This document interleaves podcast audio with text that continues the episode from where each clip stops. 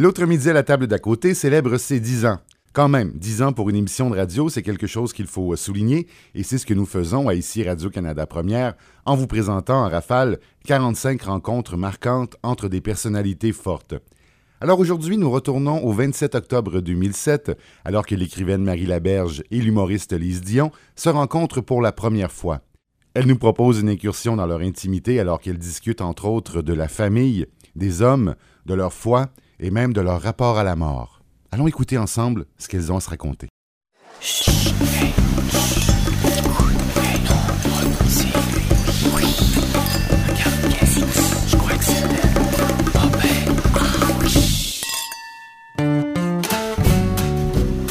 L'autre midi à la table d'à côté, Une idée originale de Francis Legault. avec Marie Laberge et Lise Dion.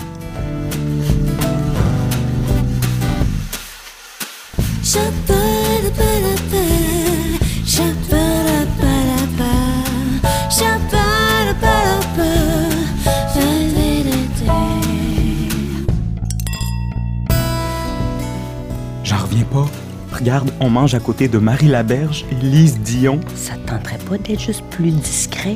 Je sens que tu vas encore me faire honte. Non, mais avoue que c'est spécial. Marie Laberge, l'auteur de romans et de pièces de théâtre dramatique, qui mange avec la comique Lise Dion. OK, OK, c'est bien, bien, bien spécial. Là, peux-tu parler moins fort et peux-tu être moins blette? Oh non, oh non, Marie Laberge nous regarde. Tiens, c'est fatigant, tu C'est fatiguant. ouais. Bon, bon, on parlera pas fort. On s'en occupera pas. Ça t'arrive, toi aussi, d'être écouté? Mhm. En France? Comme ça, j'en vois le monde se pencher comme ça, tu sais. Oui, oui, Quand oui. je suis à une table au restaurant avec quelqu'un, je vois le monde commencer à se pencher oui. tranquillement, tu sais, pour écouter. Une dans le beurre. Puis là, t'arrêtes, puis ils font... Hop, ils se replacent comme faut. C'est Ah, drôle. les Français, moi, j'ai été obligée un jour de le dire. Ah oui? Ah oui, non, écoute, d'abord, tu sais comment on est collés en. France? Bon, ben, là, il y avait quelqu'un qui était comme habillé avec moi. Je parlais avec un Québécois, bien sûr. Et là, c'est comme si le fait qu'on ait un accent les autorisait à venir espionner, mais pas espionner, les deux pieds pratiquement sur notre table. Puis à un moment donné, j'ai dit, excusez-moi, j'ai dit, je vois bien que je vous intéresse, mais moi, j'ai pas envie de vous parler. Il a fait- dit. Voilà, il, il était, il, parlait avec la personne de nous, à voix haute. Ben T'as vu, t'as vu ce qu'elle a dit? Elle a dit, euh, t'as vu? euh, non, mais t'as vu? Ça me fait, ben, regarde, je suis là. Moi, je te vois, mon homme. Ça n'a pas de bon Ah sens. non, non, c'est vrai. En parlant des accents, t'en parles un peu dans le nouveau livre avec l'accent des îles. Puis j'ai été aux îles de la Madeleine cet été Ah oui? faire un spectacle. J'avais été aux îles en touriste, mais jamais euh, pour donner un spectacle. Puis je les aime tellement, les Madelinos. Je trouve Ça ça... a pas de bon sens, Ah, hein? ça n'a pas de bon sens. Comment ils sont accueillants. Écoute... Il paraît qu'en saison, je sais pas si tu, ben, tu dois l'avoir su, mais les Madelinos louent leur maison. Fait qu'ils se ramassent tous sur un terrain de camping, dans des roulottes. Et puis, ils louent aux touristes leur maison. Nous, on était, mon équipe technique, euh, toutes dans la même maison. Que quelqu'un t'avait loué. que quelqu'un m'avait loué. Puis après, j'ai voulu, tu sais, ben, j'ai laissé un cadeau à la madame de la maison, la propriétaire, sauf qu'ils m'ont dit, ben, va falloir que tu lui remettes en main propre parce que il y a déjà d'autres touristes qui s'en viennent dans sa maison encore. Donc, va falloir que tu porter le, Au soit camping. cadeau au camping. Mais là, j'ai vu qu'il n'y avait pas juste elle, là. Il y avait plein de Madelinos dans des tentes roulottes qui louaient leur maison. Mais t'imagines Mais écoute, l'accueil! Tu sais, ça faisait longtemps que je n'étais pas retournée. Je, voulais y aller, j'avais parlé d'y aller. J'ai une amie aux îles, puis j'avais dit, euh, je vais venir, puis tout ça. Puis finalement, j'ai pas pu y aller parce que j'étais trop busy-bodée ailleurs. là. Et puis, on aurait dit que la déception de ne pas pouvoir y aller avait nourri tout mon rappel des îles dans le roman. Mon Dieu que c'est facile, mon Dieu que c'est simple. Je me suis dénervée dans le temps de le dire. Ah oui, moi, c'était la première chose, j'ai demandé l'heure. Ben, je sais pas Ouais. pourquoi, là, ça a été ma première question à un Madelino, puis il m'a dit, ici, on n'a pas l'heure, madame, on a le temps. Tu sais. oh boy. J'ai fait, oh, OK. Alors, je vais laisser faire ma montre. Mais puis en Euh, plus, ça nous imprègne, ça rentre vite, hein? Ben oui. Moi, ça m'a Ah calmé oui, oui, le oui. système Oui, dans oui. le temps de le dire. Aussitôt que tu rentres dans cette énergie-là, ça calme, c'est vrai que ça calme tout de suite. Puis l'océan, t'es- tu l'as tout le temps? Tu te vires d'un bord, tu vires de l'autre. C'est beau, c'est vaste. Ton regard se perd. Il n'y a pas d'arbre assez haut pour t'empêcher de voir la mer. Ben, c'est ça. Et puis finalement, ça fait quelque chose sur le système, ça aussi. Ouais. Ça fait garde. À quoi ça sert de courir si vite? Le bout de l'île, il n'est pas si loin. Je suis en train de lire Sans rien ni personne, le dernier roman de Marie Laberge. Cette fois-ci, c'est pas une saga historique, c'est plus un roman policier. L'as-tu lu? Non, Non, mais j'ai vu le DVD du dernier show de Lise Dion, par exemple. Moi, son numéro sur la femme musulmane, ça m'a tellement fait rire. Ah oui, t'es le milieu de sept enfants. Ouais, il y en a Dans trois le avant, milieu. trois après. Oh! Et comme dit, euh, Oh, tu comme dit une de mes sœurs, elle dit, puis en plus, elle dit, avec toi, c'est amorcé ce qu'on appelle la branche cadette de la famille, qui n'a pas réussi aussi bien que la branche aînée. C'est-à-dire que les trois plus vieilles ont toutes fini leurs études, fait leur diplôme, sont toutes mariées, ils ont toutes eu des enfants. À partir de moi, ça a comme chiré, si vous me permettez l'expression. Il y a eu l'artiste. J'ai fait des études, mais du conservatoire. Pour mon père, c'était comme rien. Mais bon. Mais as-tu trouvé ça dur d'être dans le milieu? D'avoir un endroit à toi, euh, d'avoir une chambre à toi? Ah, ça, il n'y avait pas. Non, c'est ça. La première fois que j'ai couché toute seule dans un lit, et Dieu sait si j'étais heureuse, j'avais 12 ans et demi. Ah, Et ça a duré pas longtemps. Parce que j'avais ma toute, toute petite sœur qui faisait des cauchemars. OK. Et ma mère a dit, Marie, il faudrait que je la mette dans ta chambre parce qu'elle a trop peur la nuit. Et comme je l'adorais, ça n'a pas été un sacrifice terrible. Mais je me souviens que les seules fois où j'ai été profondément ordonnée à un point presque fou, c'est le, le jour où je me suis retrouvée avec une chambre à moi. Alors là, je mettais toutes mes affaires, j'en revenais pas. là. Je me projetais dans mon univers euh, qui était carré petit, mais quand même. Et puis c'était extrêmement excitant. Et ma mère, elle nous changeait de lit. On couchait toujours avec une de nos sœurs, mais elle nous changeait parce qu'elle dit au bout de 6-7 mois, vous allez vous engueuler puis vous allez vous tuer. Fait qu'elle nous changeait de place. Parce qu'il y avait des sœurs plus dures que d'autres. Ben oui. Ouais, moi, il y en avait une, là, elle était redoutable. Il y avait une de mes sœurs, était hyper allergique si on faisait un seul bruit ou si on bougeait trop. Oh mon Dieu. Alors, je sais pas si tu le sais, mais des fois, t'as sauvé une taloche dans... Tu te fais réveiller parce que t'as une claque ou un coup de coude en disant « Tu fais du bruit! » Alors, j'ai-tu besoin de te dire que moi, dans la vie, là, pouvoir dormir tout seul, ça me fait pas de peine. Ah ben, tu vois, moi, j'ai eu 20 ans en 70. Alors, c'était le temps des communes puis tout. S'il y a 15 ans, quelqu'un qui était allergique aux communes, c'était moi. Oui. Fait, hey, j'en viens de la commune, merci. c'était pas Non, ton bal. ma débarbouillette est à moi. Il n'y a personne qui va venir se suyer le bec dessus.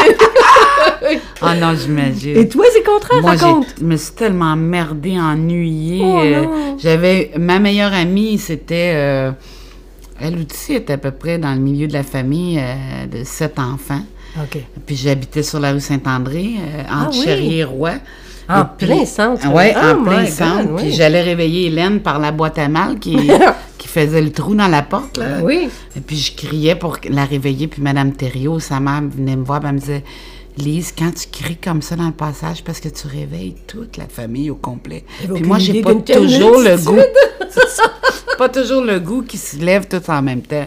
Et comme j'étais enfant unique, je me suis tellement emmerdée qu'à chaque fois que mes parents partaient pour l'épicerie, d'abord, je pensais que les, les bébés s'achetaient dans les magasins. OK. Fait que j'en demandais un. à bien chaque- informée, je oui, trouve. à- oui, oui, oui, j'avais une éducation. euh, À tous les jeudis, je vidais les sacs d'épicerie avec eux quand ils arrivaient, puis j'étais déçue qu'il n'y ait pas de bébé dedans. Ça fait que j'allais bouder au moins une demi-heure dans ma chambre. Ils savaient-tu que c'était pour ça? Je sais pas s'ils savaient. Ça Tu leur as-tu dit où ah, j'ai le bébé? leur, Pourquoi t'en euh, achètes pas un, Ah, j'ai dû leur taper ses nerfs avec mes demandes d'enfants, là, écoute. Bon, là, après ça, justement, Hélène, ma meilleure amie, qui avait une famille de six frères et sœurs, euh, mais elle, j'avais dit à Mme Thériault, vous pourriez pas me la donner parce que vous en avez sept. Si vous me donnez Hélène, c'est pas grave, là. Ben oui, Elle ça peut- paraîtra pas Ben chez non, Alors que chez moi, ça va faire une ça énorme de la place. différence. Chez nous, il y en a de la Ça place. C'est drôle que tu dises ça. Parce que moi, j'ai demandé à une madame de m'adopter. Elle n'avait pas d'enfant, puis elle pouvait pas en avoir. Oh. Puis euh, euh, j'étais tout le temps chez elle, Madame Lajoie. Puis à un moment donné, euh, elle a commencé à me préparer parce qu'elle allait adopter un enfant. Puis elle a été merveilleuse parce qu'elle m'a vraiment préparée. Et puis à un moment donné, j'ai dit, mais non, j'ai dit, allez pas chercher un bébé, prenez-moi. Elle a dit, mais elle dit, je peux pas faire ça. Elle dit, tu penses-tu, est-ce que ta maman dirait? Elle m'a dit, oh, rien, ça, ça paraîtra pas. Non, ça va libérer une chambre. j'ai dit, on est beaucoup, beaucoup, beaucoup. Ça fera pas de différence, vous allez voir. Et le temps qu'elle a mis à m'expliquer gentiment que ça paraîtrait quand même. Ouais. J'ai dit, oh, je pense pas, je pense que vous vous trompez. Et j'aurais donc voulu qu'elle fasse. Mais elle a réussi en tout cas à faire le mouvement vraiment très très bien parce que je me suis ni sentie rejetée, ni abandonnée. J'ai Oh. continué à y aller, j'ai bercé le nouveau bébé. Wow. Et non, non, c'est quand même assez fabuleux. Mais c'est drôle, c'est exactement l'inverse de ce que tu as fait comme démarche. Ben oui. Puis moi, c'était le grand spectacle d'arriver chez Mme Thériault. Je faisais juste observer je tripais, là. Tu baignais dans une sorte Dans la chicane, de, d'atmosphère. ah, elle a touché à mes bas, elle a pris mon chandail, puis comment ça fait qu'elle va fouiller dans mes affaires, puis le grand-père qui essayait de parler plus fort que les enfants, puis le père qui disait pas un mot, tu sais. Ah non, vraiment, c'est vraiment Ah non, lui, hein? euh, ça avait l'air lourd. Puis elle, est-ce qu'elle servait, la mère?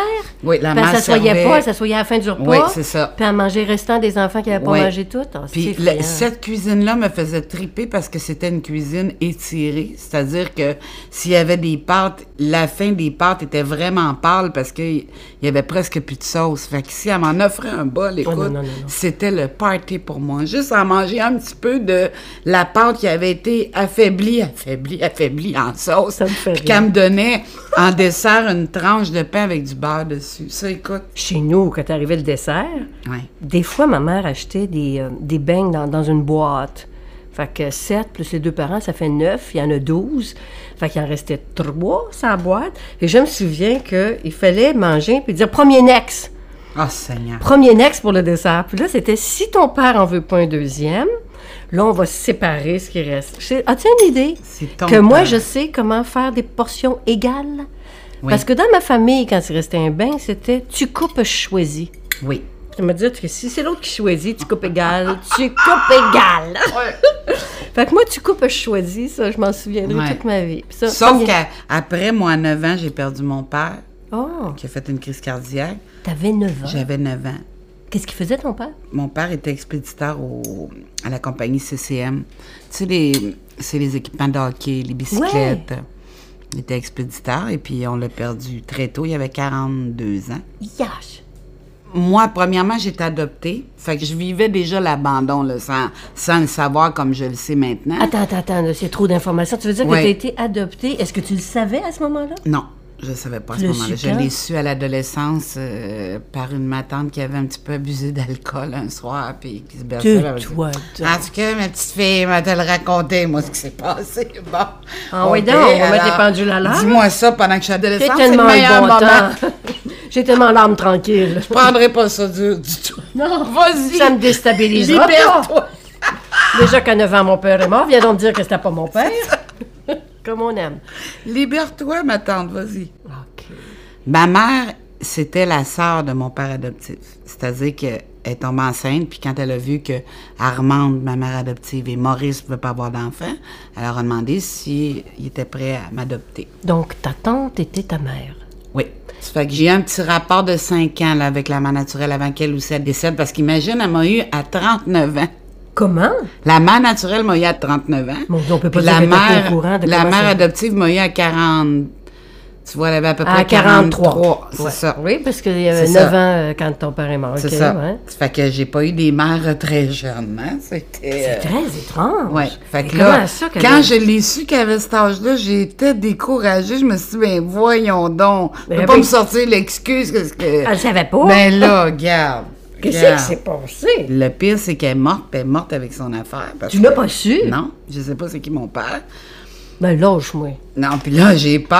euh, L'autre jour, j'ai dit en je- arrivé à la fin d'un Je parle show. même pas à Claire Lamarche, je veux pas qu'elle le retrouve. tu sais. à chaque fois que je suis dans une émission, ils me disent on a une surprise et ça fait j'espère que vous n'avez pas retrouvé mon père parce que Oh là là, je savoir. moi avec ma famille.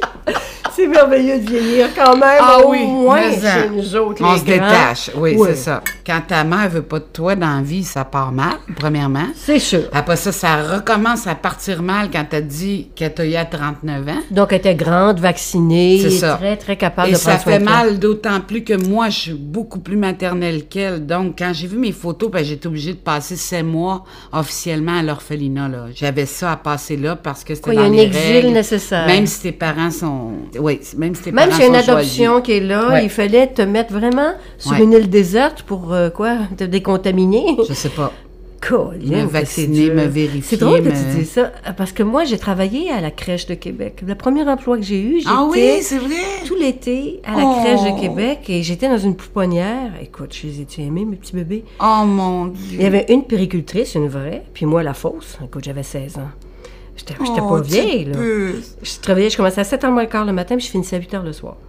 Et puis moi, j'ai vu des drames comme tu me racontes, mais sauf que c'était des enfants de 15-16 ans là, qui avaient des enfants avec euh, Ben oui. leur ménoncle ou leur papa même. Ouais, ouais. Et puis que là, c'était donné à l'autre ménoncle de la famille. Mais j'ai vu des drames se jouer derrière cette vitre-là. Ah. Et moi, je tenais les petits bébés, puis je voyais les vraies mères, là, mais vraiment se liquéfier devant moi, Ah. de détresse infinie. Je m'en souviens encore. Ça me fait encore mal. Ah oui, ah Alors, oui. je te comprends d'avoir une... Mais sur l'affaire de transiter par une crèche pendant 6-6 mois, avant d'être... en quarantaine. Moi, j'ai voyais les parents arriver le dimanche. Sais-tu qu'est-ce que je faisais? J'avais ma préférée, une petite Mimi, là. Hmm. Écoute, elle était tellement intelligente, la petite Moses. Elle a compris dès le deuxième matin que si elle hurlait très fort, j'accourais. Elle, elle avait l'air d'une sirène d'ambulance. Ça partait, elle faisait wap, wap. Et le troisième, wap. Là, toute la pouponnière se réveillait. Alors, dès que j'entendais wap, boum, je fonçais, je la prenais dans mes bras. J'ai dit, Mimi, tu te tais, tu te tais, tu te tais, tu le fais pas. Puis là, je la prenais, puis je la berçais. Puis là, la première qui m'a souri, c'est elle. Elle avait une peau d'une douceur. Alors, je voulais qu'elle soit adoptée. Et je piquais les plus jolies jaquettes et je les cachais.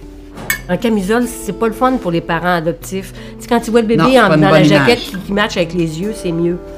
Fait que moi, j'avais tout gardé la petite jaquette bleue pour ma déjà Mimi. pensé à ça, là, depuis plus de 16 ans. Ah, c'était Oh! Moi, j'étais une mère, mais une mère tigresse. J'ai pas eu d'enfant. Tu vois comment c'est ça? Pour un auteur dramatique qui a même écrit une pièce sur le suicide, je la trouve drôle, Marie Laberge. Et puis je pense cet été à France Baudouin, là, Lise Dion a dit que son prochain spectacle parlerait de la vie après la mort. C'est quoi? Elle devrait faire un petit numéro ensemble sur la mort. Ben oui, Lise Dion et Marie Laberge en duo comique. Tu t'appellerais ça comment? Petite Lise et Petite Marie? T'es donc mais bête.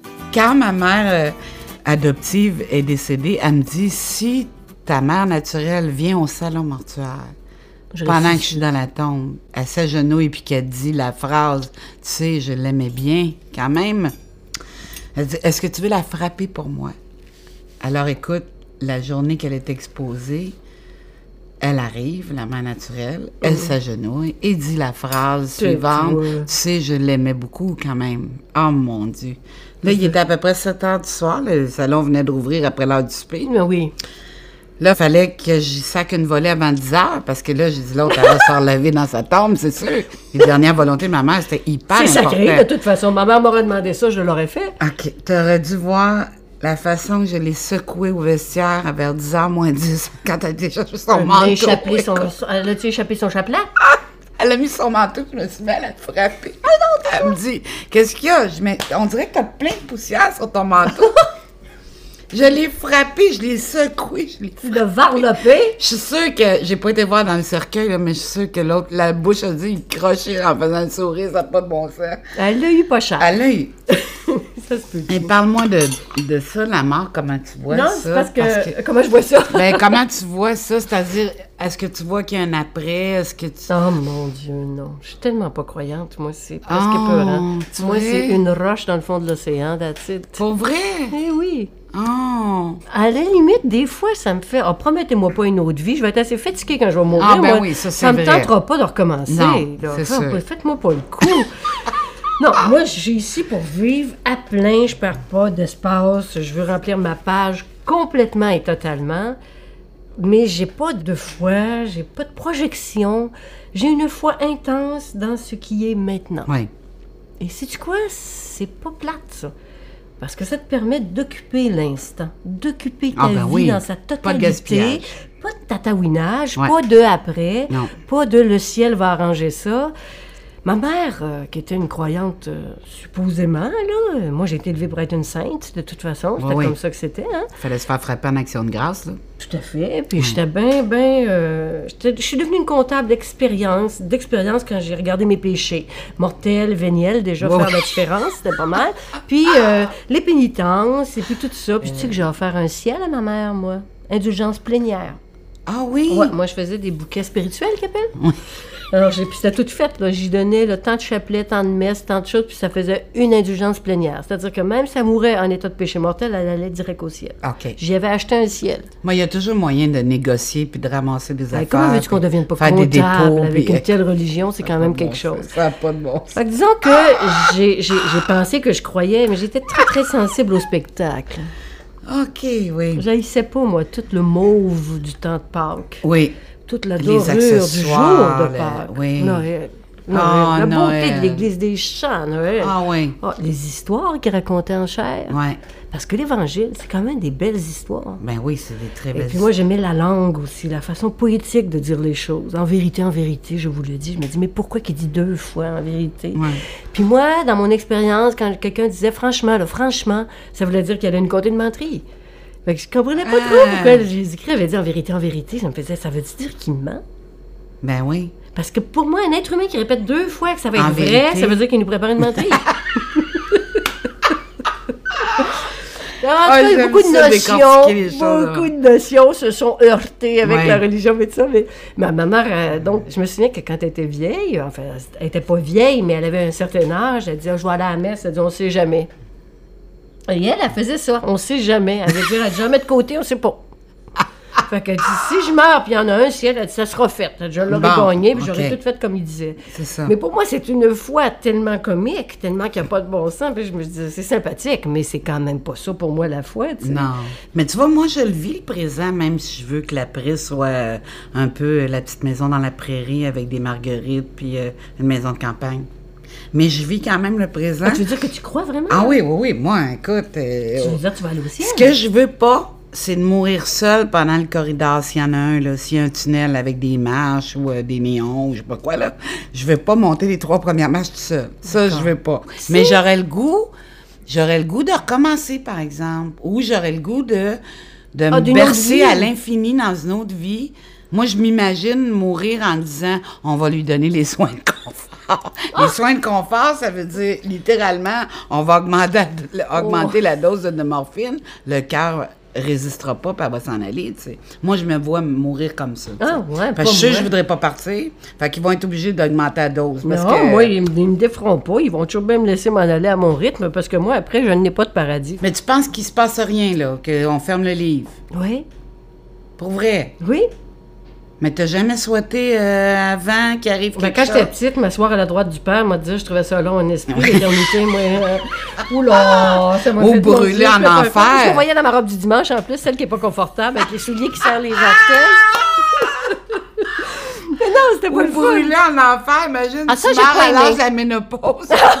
Tu restes avec les J'ai pris en enfer avec les chaleurs. Moi, le, le toujours jamais, je trouvais ça d'une grande cruauté. Puis en plus, euh, je trouvais que les règlements étaient pas égaux. Euh, tu vois, l'affaire du fils prodigue. là, Mais t'as ça m'a beaucoup tout- analysé les, affaires, hein? Oui, oui, Moi, ça je m'a me fasciné. souviens pas de ça à Ben, ce c'est peut-être pour point-là. ça que tu y crois encore. tu sais quoi, je, euh, je vais te poser une question, mais si tu veux pas répondre, tu vas me le dire parce que tu aurais le droit, c'est un peu euh, indiscret, mon affaire. C'est qu'à un moment donné, je t'ai vu interviewer dans ta loge pour euh, je ne sais quel gala, là, là, je ne sais pas. L'axe de la caméra donnait ton miroir. Et sur le bord de ton miroir, Ouais. il y avait ce qu'on appelait avant les petites cartes mortuaires. De remerciements, oui. Oui. Et puis il y avait, tu sais, les portraits en ovale. Ouais. Parce que c'était pas des cartes nouvelles. Non. Je me suis dit, parce que moi, je sais comment dans la loge, on apporte vraiment les choses qui sont significatives Ouais. pour nous. Alors je me suis dit, qui sont ces gens morts qui sont si significatifs pour elle? Elle les amène avec elle dans tous ces moments où tu as besoin de ramasser toute ton énergie, toute ta force, Ouais. tout ton cœur. C'est qui? Mon père, ma mère, euh, euh, justement le frère de ma mère. euh, Qu'est-ce que j'avais aussi? Un couple d'amis que j'ai beaucoup aimé. c'est vrai que la mort, pour moi, c'est important parce que je parle à mes morts avant chaque entrée en scène. Quand j'ai fini ma tournée, j'étais rendue à oh, 8, entre 8 et 10 morts à qui je parlais avant d'entrer à la scène. Puis écoute, c'est des dialogues tellement de 4 ans là, de- d'âge mental, genre euh, aidez-moi juste à rentrer, c'est pas grave, pour aller jouer aux cartes après dans Toujours les trois premières marches, toi, hein? oui, tes trois premières marches, c'est ça. J'ai quatre ans d'âge mental avec la mort parce que j'allais dire tantôt, moi j'ai la foi, mais je mêle même pas le Dieu avec ça. là. Ma mort, c'est une autre affaire. C'est un autre film. Tu sais, Dieu, il est là, puis ma mort, c'est. Puis j'ai... je me sentirais vraiment très honorée d'être assise à sa droite, mais... C'est pas obligé. J'ai aucune prétention là-dessus. T'as pas fait faire ton carton. Plan de table. Mais la mort, pour moi, écoute, je parlais encore à Jean-Louis Millette Oh, vraiment? avant chaque spectacle. Ah, lui, il est au ciel. Là, je peux te Oui. le dire. Moi qui n'y crois pas, Jean-Louis Millette est au ciel. Oui. Parce je- qu'il n'a jamais dit un aussi. mot contre personne Non. de toute sa vie. Et moi, j'ai eu une rencontre avec lui, puis ça m'a vraiment, là, wow! Ah oui? Ben oui, j'étais, je t'en parle, j'ai des frissons, j'étais hyper impressionnée. Puis en plus, on a discuté, puis il m'a dit, Lise, faire rire, là, c'est la chose la plus dure à faire. Est la plus belle. Mais il m'a pas dit la plus belle, mais il m'a dit, parce que moi, je me disais, oui, mais j'aurais aimé ça, faire du drame, j'aurais aimé ça. Mais il me dit, mais Lise, faire rire, là, c'est la chose la plus dure. C'est- T'es capable d'entrer dans tes émotions, puis de dire au monde, j'ai de la peine, puis j'aimerais ça vous le faire partager, puis ils vont pleurer avec toi, c'est sûr. oui. Mais de faire rire quelqu'un, c'est pas si évident que ça, puis ça m'a jeté à terre que Jean-Louis Millette me dise ça, parce qu'après qu'il me l'a dit, c'était confirmé. Je m'excuse. C'est sûr. Mais si C'est comme si le bon Dieu t'avait signé ton bon, bon, bon à rire. C'est ça. Non, mais je veux savoir la fin de ton affaire, euh, de ton dialogue avec tes morts. Oui. Ben, fais- parce que c'est bien important ce que tu dis là. là. Oui, oui. Ça, C'est, c'est. euh, fait que c'est ça. Là, je leur parle tous. euh, je leur dis à ma mère, je lui demande de me prêter son sourire, son charme, de, sa force, parce que c'est une bonne femme incroyable. Ma mère adoptive. Oui, non, j'ai compris que oui. quand tu dis ma mère, c'est pas Oui, l'autre. oui, c'est ça. Je- Alors, mon père, c'est son charme, son, sa façon de s'amuser. euh, mon oncle aussi, c'est un bon vivant. Que je des leur demande tout. Oui, oui, oh oui, je suis entourée de monde qui rit beaucoup. Oui. Tant qu'on est vivant, Ouais, tant que ça- on ouais. Est des témoins de ceux qu'on a aimés et qui nous ont aimés assez pour nous aider à grandir puis à vivre. Alors, euh, c'est vrai que c'est pour moi, ta mère, c'est toujours ta mère adoptive, parce que j'entends, c'est ta bonne mère. C'est Ouais. celle qui t'a choisi et c'est celle qui t'a dit, tu es la mienne à jamais. Mhm. Moi, je m'occupe de toi. Puis, euh, tu vois, tu aurais pu être très fâché contre ta mère adoptive, qu'elle ne te l'ait pas dit. Et pourtant, tu as toujours entendu l'amour qu'il y avait dans son geste. Ouais. Parce que c'est elle qui t'accompagne sur le bord, c'est elle qui rit. Ben oui, ben oui. Mais moi, je trouve ça tellement merveilleux de pouvoir euh, dire Donne-moi ton sourire. C'est tellement Ouais. beau. Ouais, Ça veut dire Donne-moi toute la joie de vivre que tu m'as transmise. ouais. Alors, donne-moi-la juste. Alors, mets-moi-la dans la tête, là, que je rentre en scène. Et finalement, ce que tu fais, c'est que tu la donnes à tout le monde dans la salle. C'est ça. Et c'est ça que Jean-Louis Millette voulait dire. Mhm. Parce que quand ma mère est morte, j'avais pas que des souvenirs exaltants, disons, avec ma mère. Et je me suis souvenu uniquement des moments où elle riait. Ouais. Et je me suis dit, il faut que tu fasses rire les gens un peu plus, Marie, si tu veux qu'ils se souviennent de toi. Ah, c'est bien beau! J'ai pas encore écrit ma comédie, ma Non. Malise. Sais-tu ce qui m'étonne? C'est de voir à quel point Lise Dion est timide. Non, mais as-tu remarqué quand elle est arrivée dans le resto tantôt? Tu sais, c'est quand même, c'est Lise Dion, là, puis elle était comme toute discrète. Moi, je trouve que Marie Laberge, elle a du chien. Habillée tout en noir avec son grand châle rouge, ses cheveux blancs et noirs. Marie Laberge, elle, a l'air d'une croqueuse d'homme. Attendons, toi, euh, tes enfants, là, tu les as eus euh, avec un père qui était là ou qui était pas là? Il a été là un petit bout. OK. Et puis, euh, il est parti un petit peu avant l'adolescence. Dans- Avant ouais, le bout de? Ouais, avant le bout de dur. C'est charmant. hein? T'as aimé Non, ça? c'est moi qui est parti. C'est moi Ah qui oui? est parti, ouais. C'était pas terrible. Mhm. Marcel, euh, c'est pas vrai, ça? J'étais Marie, moi. T'es fait prendre toi aussi? Non, Marcel, c'est pas vrai. Non, mais des fois, t'aurais pu en avoir un dans ton adolescence. Ai... Ben, Tu sais, des fois, il y a un prénom, il nous revient automatiquement, mais tu sais pas trop, puis là, tu pourrais Mais Marcel, le dire. c'est un... C'est un C'est un amalgame. melting pot. C'est quelques échantillons de mâles que j'ai connus. Tous plus impressionnants les uns que les autres. Tous plus brillants les uns que les autres. En tout cas, je sais pas trop, mais Marcel, il me semble qu'il Mais manque... en même temps, il, il- manque un petit quelque chose. Oh non, il, est- il humainement... peu, euh, il est sais. palpable. Ben mais ouais. disons que... Il en manque Il y a une sous-couche euh, très, très, très attendrissante, mais on la trouve pas tout de suite. Tout de suite. Non, c'est sûr. Faut fouiller un peu. On le sent un peu moins actif à communiquer cet, cet aspect de sa personnalité. Ouais. Peut-être parce que c'est toi qui en parles. Oui, peut-être parce que c'est moi, parce qu'il est peut-être pas si pire que ça. là. En parlant des gars, j'ai voulu dire aux filles, on a une différence, une grande différence.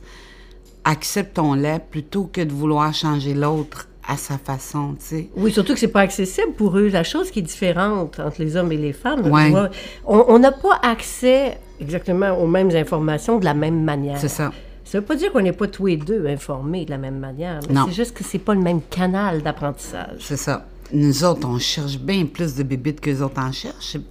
On si tu les écoutes, fatigante. ça a l'air bien plus simple pour eux autres que nous autres. Nous autres, c'est, on s'imagine à quoi ils pensent. On se fait des scénarios de, qui ont même pas eu euh, un huitième de la pensée qu'on a eue, mais nous autres, on se fait tout un cinéma, là. Puis quand il arrive, bon, on y sac tout le bagage en pleine face, alors qu'il n'a même pas pensé à ça. Tu comprends? Non, vrai Ça, je l'ai compris avec les relations que j'ai eues.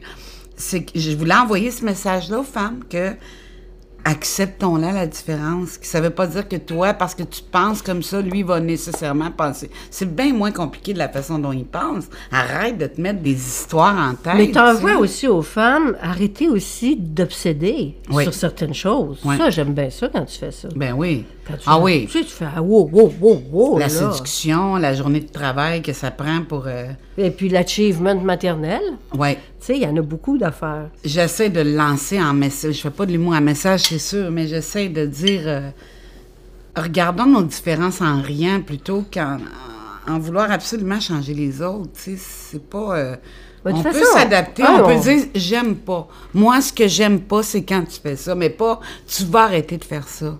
Tu vas changer parce que c'est comme ça que je veux que ça marche.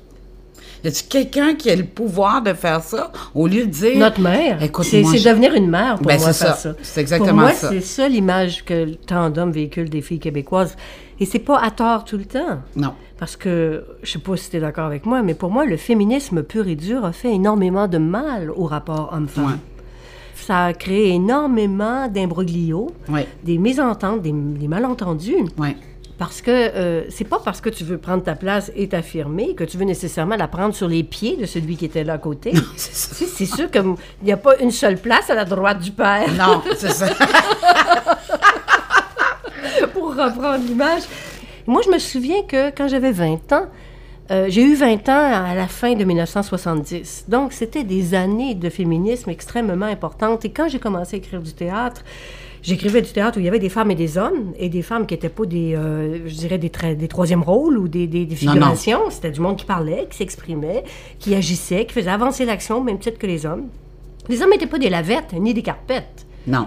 Mais les femmes n'en étaient pas non plus. C'est-à-dire c'était pas des tabliers non plus. Et là, on s'est empressé de me prendre dans les larges bras du féminisme et de dire de moi que j'étais une de celles qui menait un combat au nom de toutes celles qui sont bien sûr écrapouties Ouais. sous la masse mâle. Et j'étais fâchée. Je voulais pas ça. Ah oui, t'étais fâchée. J'étais fâchée parce que, oui, je veux que les femmes parlent, oui, je suis une femme qui parle, et oui, mes personnages de femmes sont forts, mais mes personnages d'hommes existent, sont quelqu'un, sont pas toujours glorieux, mais qui l'est. Mm. Ouais. Donc, tu sais, on n'est pas tous très glorieux. Puis les femmes n'étaient pas des héroïnes non plus. Non. Et puis, je voulais pas... Je voulais pas qu'on rempire la crevasse que je voyais se creuser entre les hommes et les femmes. Ouais. J'ai toujours dit, j'aime trop les hommes pour que mon féminisme soit séparateur. Ça. Moi, je voulais qu'ils fassent que ce qu'on se comprenne mieux. Puis moi, en plus, j'étais une fille de 20 ans qui était prête à faire même, je dirais, de la broderie de carpette pour pouvoir en pogner un plus. J'adorais les hommes et je ne pouvais pas penser que j'allais les éloigner avec un... Ça m'empêchait pas de dire ce que j'avais à dire. Un discours non. haineux, non. Un discours euh, assez sévère, oui. Je Mais moi, j'ai fait mes classes sur mon père. Parce qu'on était six filles et puis un garçon. Ouais. Fait que mon père, à table, par exemple, il se levait pas. Mais c'était pas son règlement, c'était le règlement de ma mère aussi. Mais bon, ma mère avait dans sa tête que quand on est six filles autour d'une table, on se lève pas pour aller chercher le pain. Mon père cherchait vaguement du regard sur, Sur la, la table. table. Immédiatement, ma mère était comme un spring Oui. debout. Elle fait Qu'est-ce qu'il y a? Qu'est-ce qui manque? Qu'est-ce que tu veux, Paul? Puis là, ça partait, là, c'était du pain. Marie, va chercher du pain à ton père. Je me souviens très bien de la fois où j'ai dit Ben, il y a deux jambes qui aillent. Le silence, oui, c'est ça, ça a fait comme ouh, flottement. Puis finalement, il y a toujours quelqu'un qui part à rire autour de la table là-dessus. Puis tu vois, mes sœurs étaient pas du tout peu délurées là-dessus, puis on faisait la bonne raison. Ma mère était déjà dans la cuisine, dans le pain, Ah. comme je viens de te dire. Mais il reste que ces genres de choses, on s'essaye, hein, une fois ou deux, Ouais. comme ça. puis- Mais il reste que à la table chez nous, on avait un droit de parole. C'est ça. On parlait, on discutait. Et si on n'accotait pas ce qu'on avait à dire d'un sorte de raisonnement un peu étoffé, mon père s'empressait de dire C'est bien beau ce que tu dis, mais tu t'appuies sur rien. Et avec mon père, c'était extrêmement formateur puis jamais méprisant. Ça, je dois le dire. Il se désolait qu'on soit si fine puis si intelligente puis qu'on soit juste des filles. Mais il reste que rien que de se faire dire ça, moi, ça me faisait. Je suis bien contente. Ça veut dire que pour lui, on est trop fine pour être juste des filles. Mais ça me Ben faisait ouais. pas grave.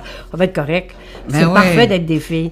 Mais. euh, c'est vrai parce que les gens nous demandaient toujours est-ce que vous auriez voulu être un garçon? Tu sais, il y a eu toute la période euh, ben post-freudienne des années euh, 68, là, où on disait, euh, tu sais, la, la- la femme a toujours envie d'être un homme. Puis moi, ça me faisait, si tu savais comme ça m'habite pas, ça, Oh mon Dieu. c'est pas croyable.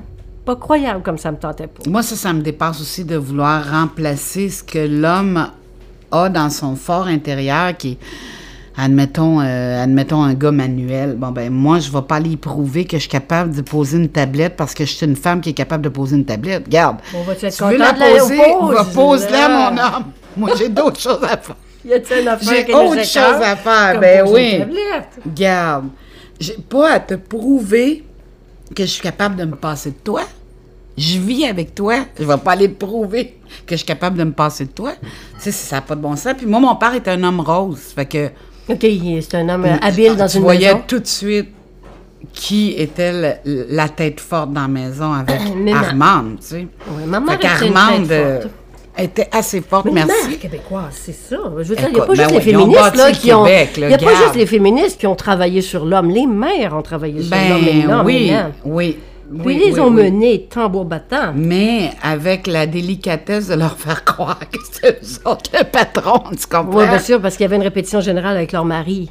Ben oui. Oui, c'est Ben sûr. oui, ben ma, oui. ma mère. euh, Mais ma- ma mère, elle obtenait ce qu'elle voulait de mon père en passant par des... Des fois, elle me disait, dis pas ça à ton père, dis pas ça à ton père, mais en même temps...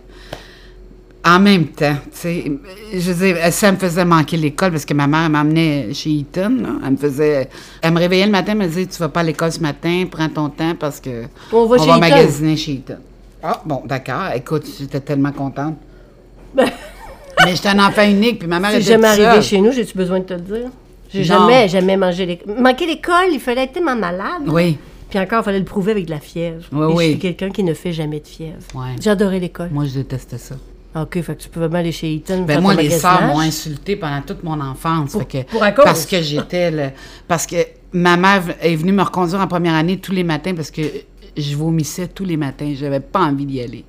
Tu veux dire que ça te rendait... Oh, mais toi, tu Moi, te j'étais rendais malade. chez nous. Moi, je- te rendais Ah malade. non, moi, à l'école, c'était une expérience traumatisante. Après ça, les sœurs m'appelaient la septième merveille du monde. Ma mère me faisait mes vêtements. Moi qui voulais passer incognito, écoute, j'avais l'air d'une boîte de Prismacolor. Oh mon Dieu, t'es toi. Elle choisissait ses tissus. Écoute, je sais pas où, là. Mais mon Dieu. Quand mon père est mort, à- À neuf quand j'ai eu 9 ans, la directrice m'a demandé, tu sais, on avait un, je sais pas si vous aviez ça, mais on avait un, un petit livre de caisse où on déposait 25 sous à chaque semaine. Là, tu parles pas des petits Chinois que t'achetais. non, là, les. Chinois, j'en ai acheté en masse, ils sont à brossard maintenant, mais là... euh, Ils sont ouais. tous arrivés chez vous, Ils sont tous arrivés, c'est le fun. Ils ont pris l'autobus. Mais la- le 25 sous de la caisse, j'ai dit à la, à la religieuse, écoute, ma mère m'a dit qu'on va peut-être laisser faire pour le 25 sous parce que mon père vient de mourir, puis elle m'a dit qu'on arrivait un peu juste. Puis la sœur m'a dit, vous avez dû en dépenser des Kleenex. Quand ton père est mort, c'est une religieuse qui m'a dit ça. Mais il était méchant, il était bitch, les sœurs, là. Il était en bitch. effet, moi, je vois Il ça, était mais pas les méchant. Lise Dion, c'est la stand-up comique la plus aimée du Québec. Elle a gagné trois Félix, quatre Olivier. Il y a 400 000 spectateurs qui ont vu son dernier show. Puis avec sa trilogie, Le goût du bonheur, il paraît que Marie Laberge aurait vendu plus de 600 000 copies. Ça doit être cool d'être populaire comme ça. Tu penses, toi? Être populaire dans le monde de, De la de l'humour, c'est sûr qu'on a intérêt à être populaire si on veut que les gens viennent voir nos spectacles. Ouais. Et peut-être que les gens qui sont dans l'humour se disent, ben, tout le monde dans l'humour est populaire quand ça marche. Mais être populaire en littérature, c'est comme si tu disais euh, quelque chose qui s'oppose. C'est pas supposé aller ensemble. En fait, le tirage confidentiel est dès la barre quelque chose qu'on va regarder en disant ça doit être intéressant puisque personne ne s'y intéresse. Ah! Ah, Tu me suis-tu? c'est effrayant. Il y avait une très très belle phrase de Camus qui parlait des gens qui étaient supposés être populaires. Il disait que euh, ceux qui ont des tirages limités auront la chance d'avoir des euh, commentateurs, alors que les autres n'auront que des lecteurs, ce qui paraît-il est méprisable. Il disait ça parce que il était déjà Camus dans les années 50 en France taxé dès qu'on faisait un tirage qui dépasse je sais pas moi, 15-20 000 exemplaires, tu es quelqu'un qui a peut-être fait, euh, je dirais, le, le grand péché d'essayer de plaire au public, alors que un vrai écrivain, quel qu'il soit, comme un vrai humoriste, comme un vrai artiste, quel qu'il soit, à mon avis, essaie de transmettre quelque chose de son propre rapport au monde et de sa compréhension du monde à des gens qui sont soit des spectateurs, des lecteurs, bon, des gens qui vont consommer la culture. Et dans le mot c'est populaire, il y a la flagornerie qui est sous-jacente. C'est beau ce que je viens de faire là? Sous-jacente. Ben oui. Non, il reste qu'il y a vraiment dans l'esprit des commentateurs, et ça, je dirais que le commentateur, et non pas seulement le critique, mais le commentateur littéraire, a tendance à croire que si une œuvre atteint beaucoup de gens, c'est qu'elle n'est pas bonne ou qu'elle n'est pas valable intellectuellement. Ah, Qu'elle perd son... Alors évidemment, quand on arrive devant les 600 000 exemplaires de la trilogie, on fait « Oups! euh, Alors ils ont dit, Marie Laberge, qui est une auteure populaire, c'est supposé me placer dans une case en dessous de la case littéraire. ah, mais là, tu me scies les jambes. Sérieusement, là? Ben Je là... pensais pas que ça pouvait être comme ça aussi en littérature. Ah oui, mais Sérieusement. c'est très drôle parce que là, en Moi, sortant- déjà, comme humoriste, si je vais manger au TNM, je me sens un bouton dans une, un, un beau visage, déjà. Ah oui. Mais Quoi, t'as en l'impression que littérature, l'humour est euh, comme du bas divertissement? ben oui. Ouais, au Le même théâtre titre que le burlesque l'a été. euh, ben Ah, oui, le- le théâtre, c'est l'échelon. euh, L'échelon supérieur. supé- oui, suprême. euh, Ouais, mais ok. euh, lui- les puristes, là, on parle de. Mais c'est qui les puristes? Il faut voir c'est qui. Ben, c'est ça. Et parce que c'est là que c'est intéressant. Parce que euh, je me souviens, souvent, les gens du public doivent te dire ben, Je connais pas grand-chose là-dedans, mais mon Dieu que je vous aime. Comme s'il fallait avoir un cours classique pour savoir ce qu'on aime ou ce qui est valable Ouais. à aimer. Euh, je pense qu'il y a beaucoup de gens qui sont les spécialistes ou les puristes qui ont peut-être pas eu de succès, peut-être qui ont des notions extrêmement précises de ce que devrait être la culture et ce qu'elle n'est pas et ne sera jamais, bien sûr, et qui est quelque chose qui serait en dehors, dans une bulle, en dehors du monde, Ouais. en dehors de, des gens. Moi, je ne sais pas pourquoi la trilogie a si bien marché. Si on me demande d'analyser cette popularité-là, je n'en sais rien. Ce que moi, je pense dans ma, ma, ma, ma simplicité à moi, c'est, je pense que je suis arrivée à un moment où ça tombait bien. C'est aussi simple que ça. Moi aussi, des fois, j'excuse mon succès en me disant, ben, c'est à partir du point G, quand j'ai fait le monologue du point G, je pense que les femmes étaient rendues là, puis il y avait besoin d'entendre une autre femme dire ça, Mais et puis c'est pour ça. Mais en me, en me- moi, en me soustrayant du- complètement de ce Ouais, succès-là. comme si pas juste- rien fait, toi, Ben, là. OK, non, quand je dis ça, je veux pas dire que j'ai rien fait. Je pense que j'ai travaillé fort, j'ai écrit du mieux que je pouvais, une idée que j'ai eue, puis une manière de raconter une histoire. Ce qui m'intéresse dans ce que tu as dit, c'est s'excuser du succès. Ouais. Mais auprès de qui? Jamais auprès du public lecteur. Non. Auprès des puristes. Mais les puristes, eux autres, est-ce qu'ils s'excusent de dire que c'est populaire avec mépris? Parce que ce qu'ils méprisent en disant ça, c'est le public et c'est le lecteur. Moi, c'est là que ça me fait Ouais, mal. C'est ça. Moi, je m'arrange avec ce que j'ai fait. Moi, je le sais ce que j'ai fait. Moi, je sais comment j'ai travaillé et comment j'ai été intègre et comment j'ai, je me suis battue avec mes personnages pour les amener. Puis je me suis vraiment donné vraiment à fond dans ce que je faisais et que personne d'autre le sache, je m'en fiche. Moi, je le sais. Moi, je suis claire avec moi-même. C'est ça. Mais qu'on dise au public qu'ils sont imbéciles de lire une chose et que, sur la même phrase, on dise c'est fou comme la lecture, ça baisse et comment les enfants ne lisent plus et qu'on se désole doctement que la lecture et que le lectorat s'amenuisent, alors que d'un autre côté, on tape sa tête de quiconque lit quelque chose qui n'est pas digne d'être lu à leurs yeux, moi, ça me fait garder là. C'est vous autres, les artisans de la baisse de la lecture, parce que vous méprisez les gens. Moi, quand un jeune homme me dit qu'il a mis une couverture de papier brun sur un de mes livres pour pas qu'on sache qu'un homme comme lui lisait un livre Ah! supposément pour des femmes, j'ai dit, ben ça, ce sont des gens qui ont tout à coup décrété que mon lectorat était uniquement féminin, alors que moi, je sais que c'est pas vrai. C'est pas vrai. Et je n'écris pas pour des femmes. Non. Toi, tu parles pas juste pour des femmes. Le Non. point G, laisse-moi dire qu'il y a dû y en avoir des gars qui ont ri sur le point G. Ben oui. Mais ils l'ont cherché eux autres aussi. Ben- Qu'est-ce que tu penses? Il cherche encore. Je cherche encore. C'est un bon problème. On devrait peut-être en parler. Ouais. non, mais t'as tellement raison, là. Et c'est ça, raison. moi, ça me blesse autant que si on parlait contre ma mère. Moi, j'ai toujours eu, en plus, parce que ma mère, est, est- est- on s'est débrouillés les deux seuls longtemps. Donc, j'ai eu une carence en culture. C'est-à-dire que ma mère m'a pas amené dans les musées. J'y avais pas d'instruments de musique chez nous. Il y a personne qui jouait de la musique. On n'avait pas des livres euh, à profusion. Euh, J'ai eu longtemps une carence. Je me, Oui. je me trouvais moins intelligente. J'avais, euh, je me disais bon, je suis une fille de la rue, je viens de la rue, j'ai appris juste avec mes couilles. Bon, et tu vois, j'ai rencontré des gens dans ma vie qui m'ont dit bon, garde les, ce soir, je t'amène au ballet. Moi, je dis, excuse-moi, mais c'est parce que moi, c'est la première fois que je vais voir les grands ballets canadiens.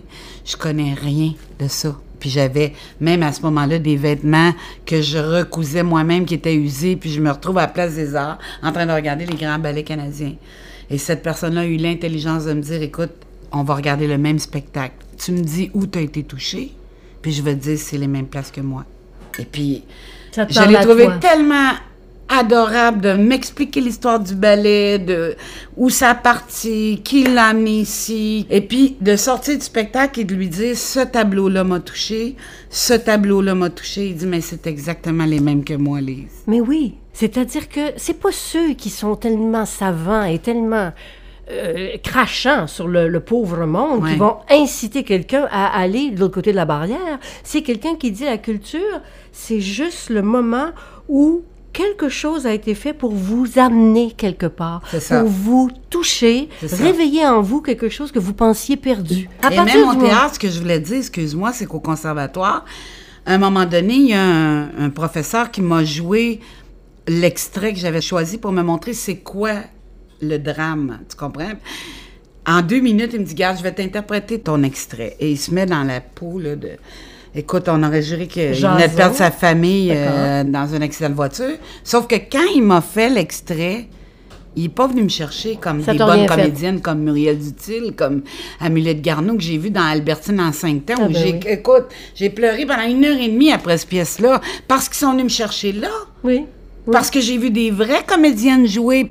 Mais quand le professeur m'a fait l'extrait, il est venu en transe, puis il a presque perdu connaissance. Mais je veux dire, j'ai rien ressenti. Il t'a que- montré comment son ego était performant. Il m'a montré à faire Oui, mais moi, moi, je ne veux pas mourir. Ben oui, ça. mais Ben oui. excuse-moi, mon sang fout parce qu'on y croit pas. Tu Veux, veux pas, tu vas crever, on est bien content. on a- On s'en sac, puis on n'ira pas t'aider. Tu comprends? Mais bien sûr, mais bien sûr. Mais c'est sûr la que moi, si entre je- faire semblant Ben, et faire ça. vibrer. Et il faut savoir sa place aussi. C'est sûr que moi, j'irai pas m'obstiner avec la, le, la le monde de la culture en leur disant que je suis intelligente ou pas intelligente. C'est pas une question d'intelligence. Oui, mais c'est pas pour rien que tu dis ce mot-là.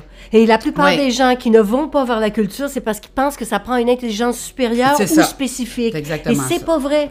La culture, la vraie culture, c'est ce qui parle à l'être humain. Il n'y a pas besoin de faire partie d'une caste avec cours classique et puis avec une ça. espèce d'étoile là, de, de, de summa cum laude. On n'est pas obligé de Ben, parler latin ou grec. Et c'est du mépris, le reste. C'est ça. Mais on arrive à en être, comme tu dis, complexé et de se penser pas assez intelligent pour pouvoir goûter ces plaisirs-là. Tu comprends? Oui, mais ça, ça me rend très triste parce que si le public commence à penser ça, c'est la fin de la culture. Et il ne faut surtout pas que les artisans de la culture se mettent à faire ces différences-là qui sont des différences de élitisme, ce- c'est des différences de snobisme. Le mot snobisme, c'est vraiment très important. Il faut s'en souvenir. Parce qu'une culture de snob, c'est pas une culture. C'est un vernis. Un vernis, il va craquer quand il va faire frais ou très chaud. Un des deux. Il va couler. Moi, après 20 ans de carrière, je trouve que. Et je, je pas je trouve, mais c'est le public qui m'a choisi. Donc, je fais ce métier-là pour le public. Ça fait que le reste, c'est sûr qu'il y a du monde qui m'aimeront pas, c'est sûr qui. C'est pas- c'est correct, c'est parfait de même. Moi, te le dire, pour certaines personnes, quand le public t'a choisi, la critique ne peut plus te choisir. Oh, wow! Pour certaines personnes, leur devoir, c'est de découvrir quelqu'un et de le dire intéressant. Et euh, je sais pas combien de fois ils se Ah, trompent, on n'a pas fait l'analyse, mais pour beaucoup de gens, c'est ça. Pas pour tous. Il y a des gens qui ont le génie de comprendre qu'il faut pas mépriser le public. Ouais. Et un critique, comme un artiste, ça s'adresse au public. les deux parlent à la même personne. Ouais. C'était l'autre midi à la table d'à côté avec Lise Dion et Marie Laberge. Faut-tu pas avoir de quoi se dire, toi, pour venir écouter? Ben oui. choses? Ça, j'en reviens pas. Non. Mon Dieu, que les gens s'ennuient. Ça n'a pas de bon sens. Pas de vie, hein? Non, pas de vie. C'est juste qu'ils n'ont pas pris de notes, je veux te dire. Ah ben, cherche la est en papier. Oh, je te l'avais dit de parler moins fort, c'est pas mêlant. Moi, je pense que je retourne plus jamais au resto avec toi.